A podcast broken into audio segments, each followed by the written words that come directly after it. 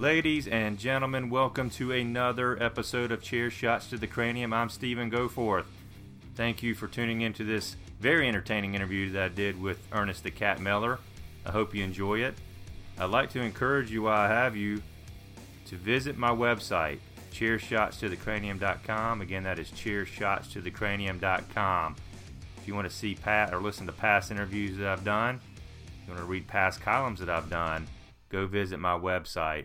Also, you'll find some very entertaining links, links to all the major wrestling promotions that are out there, all the top hot indie promotions that are out there as well. If you want to see photographs that I've taken at past shows, if you want to pick up your own chair shots to the cranium merch, there's a link on there, the prowrestlingtees.com, to pick up your own chair shots to the cranium t-shirt.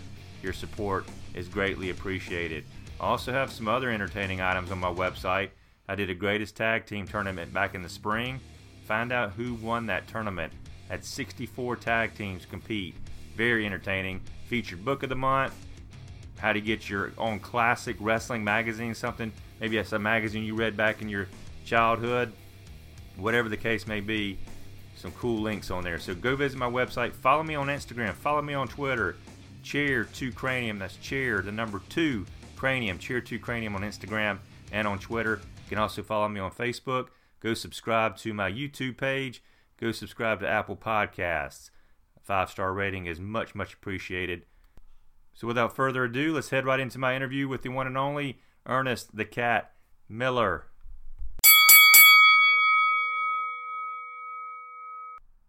Ladies and gentlemen, my guest today is someone who has experienced tremendous success throughout his career. He's been involved in Hollywood movies, most notably the 2008 Academy Award nominated movie The Wrestler.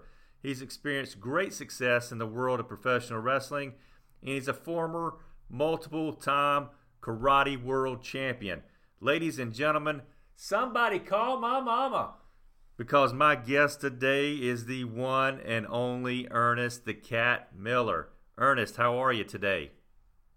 Brother, I'm going on just fine, man. Well, man, tell the fans what's going on in your in your life these days.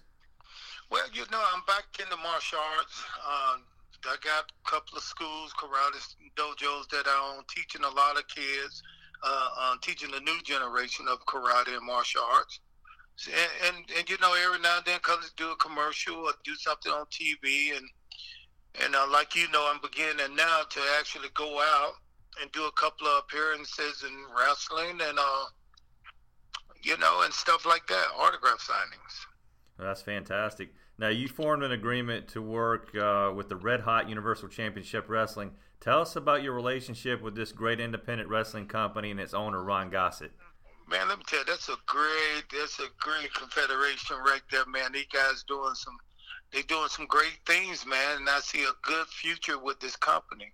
Ron is an honest, true um, friend you know, and I like working for him, and uh, uh, you know, I look forward to working for him in the future. That's great. Yeah, UCW is a, is a great company, and uh, been extremely impressed with a lot of their shows. So uh, I know they're happy to have you as part of it.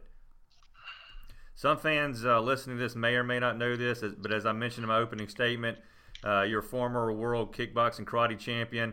Uh, it's an accomplishment you obtained three times, if I'm not mistaken. How old? Well, you are you are mistaken. It's four times. Four I did times. actually. I, w- I just did it. I think in 2014, I became a world karate champion at 52 years old. Oh, congratulations! Well, well, let me let me do the number. I mean, 50 years old. I was the 50 plus champion, and uh, I competed against guys half my age. You know, and uh, just to go back out there, and and you know, these days when you're doing something people don't want to talk about what you did in the past. They want to hear about what you're doing now. So I thought the best way to get across to some of the new thunderhead, the young cat guys in the martial art, I got to go out and show them exactly what I can do. So I did that by starting my teaching and my karate career over again by winning the SIAC World 2014 40 plus karate champion. Now, how old were you when you started karate? Man, I started karate. I think I might have been around about 10, 10 years old. Wow. Well, I know this is something you have an extreme passion for, and, and obviously it, it led you to your career in pro wrestling. Well, you know, the passion is not for karate itself. The passion with me is what I'm able to do for a lot of young people, teaching them, teaching them a way of life through the format of uh, martial arts. Now, what training did you go through when you decided to become a professional wrestler? Well, I went to the famous, I went through the famous power plant with Sarge. Yeah. You know, so uh, I, I, did a couple of classes down there with those guys, man. And let me tell you something. That was some of the hardest training I've ever had in my life. Oh, I bet. I've heard others say that as well. You what? I've heard other people say that as well, and said it was extremely difficult. Oh man, I, I, I thought when I got there my first week, I said these guys must not want me here because this hard work. They're trying to force me out of here. but it was just it was just a workout. You know, it was just what it was. You know, it was so excruciating, painful experience to have for, for I think I did about four months before I ended up on TV. Now, you're well known for your tremendous mic skills and incredibly entertaining promos. Is this something that came naturally for you, or did you get inspiration or ideas from other people inside and outside of the wrestling business to come up with your own style? You know what? I, I want to say it was just me, but the fact is, you know, working around so many talented people, you know, of course, I took a little bit from everybody. You know, and everybody helped me out, man. And you know, I mean, it was just just taking a little bit from everybody, from Dusty Rhodes to Disco Inferno to Sting to Hogan, Macho Man, The Rock, Stone Cold, just taking a little bit from all those guys, man, helped me to achieve that goal to be one of the best talker in the world. Yeah, you you can definitely rank up there as one of those. I can assure you. you again, your promos were very very entertaining. Now, as I mentioned earlier, you had a huge role in the movie The Wrestler with Mickey Rourke. How did you land this role, and tell us a little bit about that experience? You know, I, I went to Hollywood and, and with the mindset of maybe doing some TV stuff outside of wrestling. And uh, I made a lot of good connection. But it wasn't until I got back to Atlanta to one of my uh, producer friend called and said, listen, the guy in New York shooting a wrestling movie, and um, they need a wrestler who can act. So we told them about you, and uh, at that time, it wasn't Mickey Rourke playing the part around. It was uh, Nicolas Cage. So the movie was starring Nic- Nicolas Cage. Oh wow, so, I did I did not know that. Yeah, but by the time I got out there, they said Nicolas Cage was no longer in the part because Nick said it was too hard. He said that's you know doing the movie, doing the movie and practicing. He said the work was too hard for him. So wow. they brought in uh, they brought in Mickey Rourke who who fit the character and went right to work as soon as he got in there. Now I've heard Mickey took that role very seriously, and he did an out, outstanding job preparing for it. How much advice did you give him during this movie? And talk to me a little bit about shooting that final match of the movie.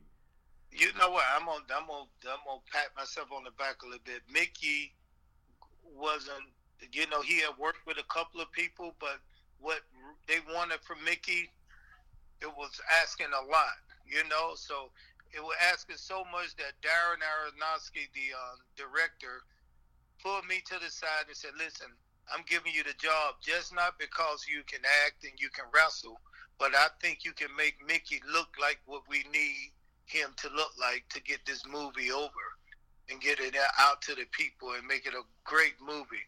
So you know, I really helped him through a lot of the uh, ring stuff because he knew nothing about it, you know, and and maybe he did go to a couple of classes with people, but you and I know being in a class and actually doing the action inside the ring is two different things. Right.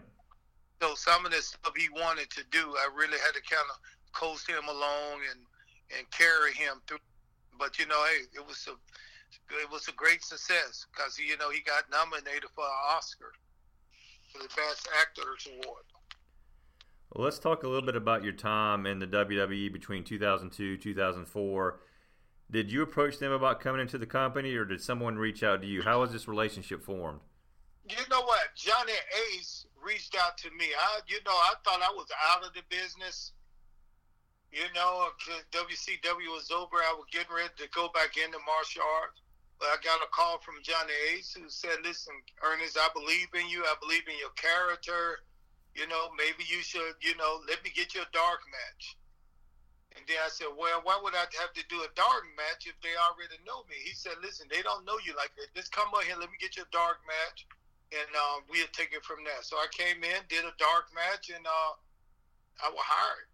You know, but then they put me behind the desk talking, which really wasn't my thing you know, I wanted to be in the ring, so right. They they put me back in the ring a little bit, but you know what?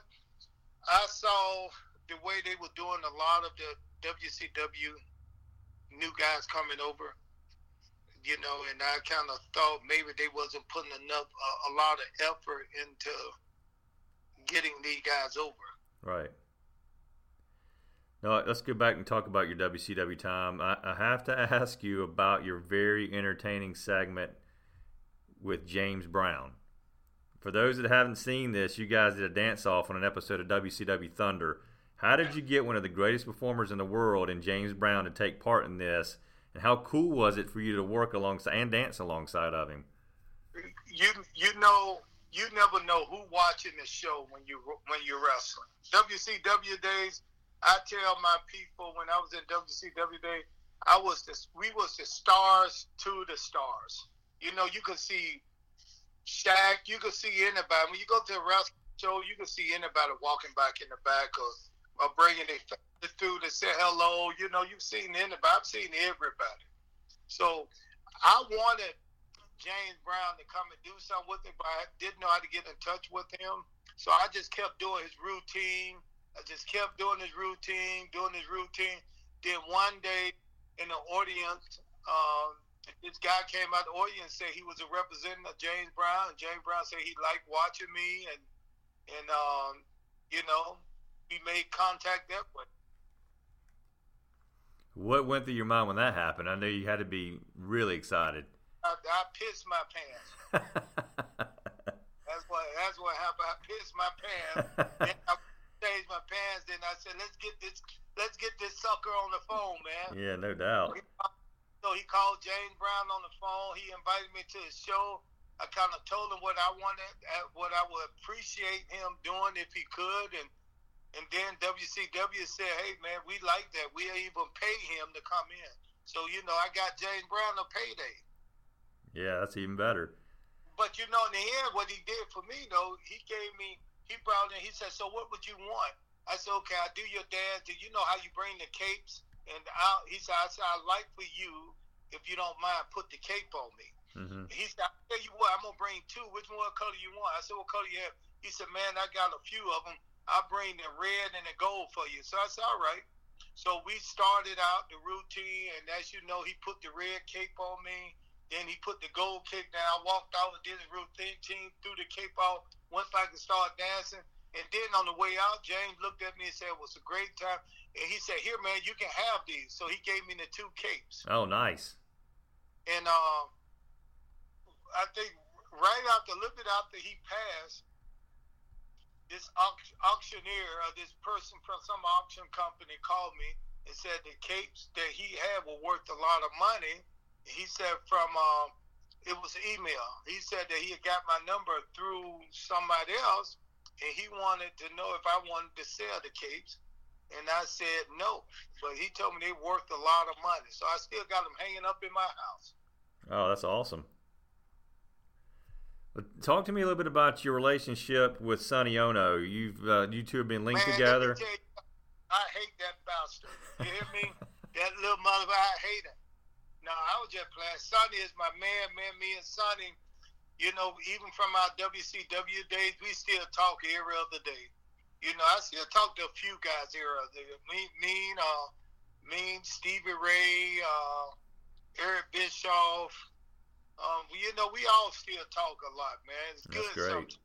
I, I got to actually work at that UCW show. I got to work one of my old friend there, you know, and uh, I got to see a lot of them out there. So I kind of miss the guys, and and me being out on the road now, sometime wrestling, I get to bug bump into them, and I'm telling you, it's fun time, fun remembering. Ernest, this is the cranium shot portion of my interview. I'm going to say a name, and this name's going to be from your past, okay? And you just give me a brief answer, one word answer, whatever comes to mind, okay? You ready? Okay. Chris Kanyon. Um, worker. Great worker. Glacier. A slow block moving piece of ice. All right, Brodus Clay. Thief. Thief. Shane Douglas. Talker. All right, finally, who I think's one of the greatest as well, the Great Muta. Scary. But, you know, I tell you the story about that guy, man. I I did a pay per view match with him, and let me tell you something. I had just talked to the guy. We had won over the match in the back, so I knew what he was gonna do. Mm-hmm. But man, once he put that costume on and hit that ring, let me tell you something. He scared the hell out of me, man. The way he look at you, the way he moves, man. That's one. That got to be one of the greatest entertainers in the ring today, man. Oh, no you doubt. Just, you people watch him at home, but to be in the ring with somebody who is so graceful, but at the same time really demanding on you in that ring, man, he's a great talent. Yeah, of course, what I remember of him as well, everything you just mentioned, of course, but of course, spitting that mist out. I mean, iconic. Uh, so, so you know, so the guys told me, they played the rib on me. They said, Cat, they said that stuff that he's spitting your your eyes, keep your eyes closed, cause not. They said burn like hell. So I was like, oh my goodness. Then they said, they said then when they get in your face and your skin, in your hair, if it get in your hair, it'll stick to your hair, and you got to kind of cut it out. So I want to put a hat on. I said, yeah, I just have a hat on when I'm talking to him. So then the guys told me, said, yeah, make sure you keep your, uh, make sure you don't breathe it in because it'll burn your nose. So I'm getting ready for the match. I look in the mirror and I'm saying I'm ready to take that green stuff he gonna spit on me. I had shades on. I have a little mouthpiece on. I was like, how the hell I'm gonna go out there like this? and how the hell I had shades on? You know, I said the fact the thing is supposed to get in my eyes, but the thing was when he did it was so. I mean, it wasn't painful. Of course, it was just ripping me. But you know what, man? The, the way he did it was just so entertaining. All I had to do was sell it. Oh, that's awesome. Ernest, I, again, I cannot tell you how much I appreciate your time today. This has been a, a great, great discussion with you, and, and I cannot thank you enough uh, for spending this time with us. So thank you very, very much. Hey, thank you, man. Uh, I really appreciate you giving me this time and this platform. If you want to see Ernest the Cat Miller in the ring again, you can do this at future Universal Championship Wrestling shows. Visit their website at ucwtv.com for more information. Please be sure to follow them on Instagram, Twitter, and Facebook at UCWTV to get the latest information on what's happening in this very popular company. Again, Ernest, thank you. I very much appreciate your time. Thank you, brother. Have All a, right. Have a wonderful day.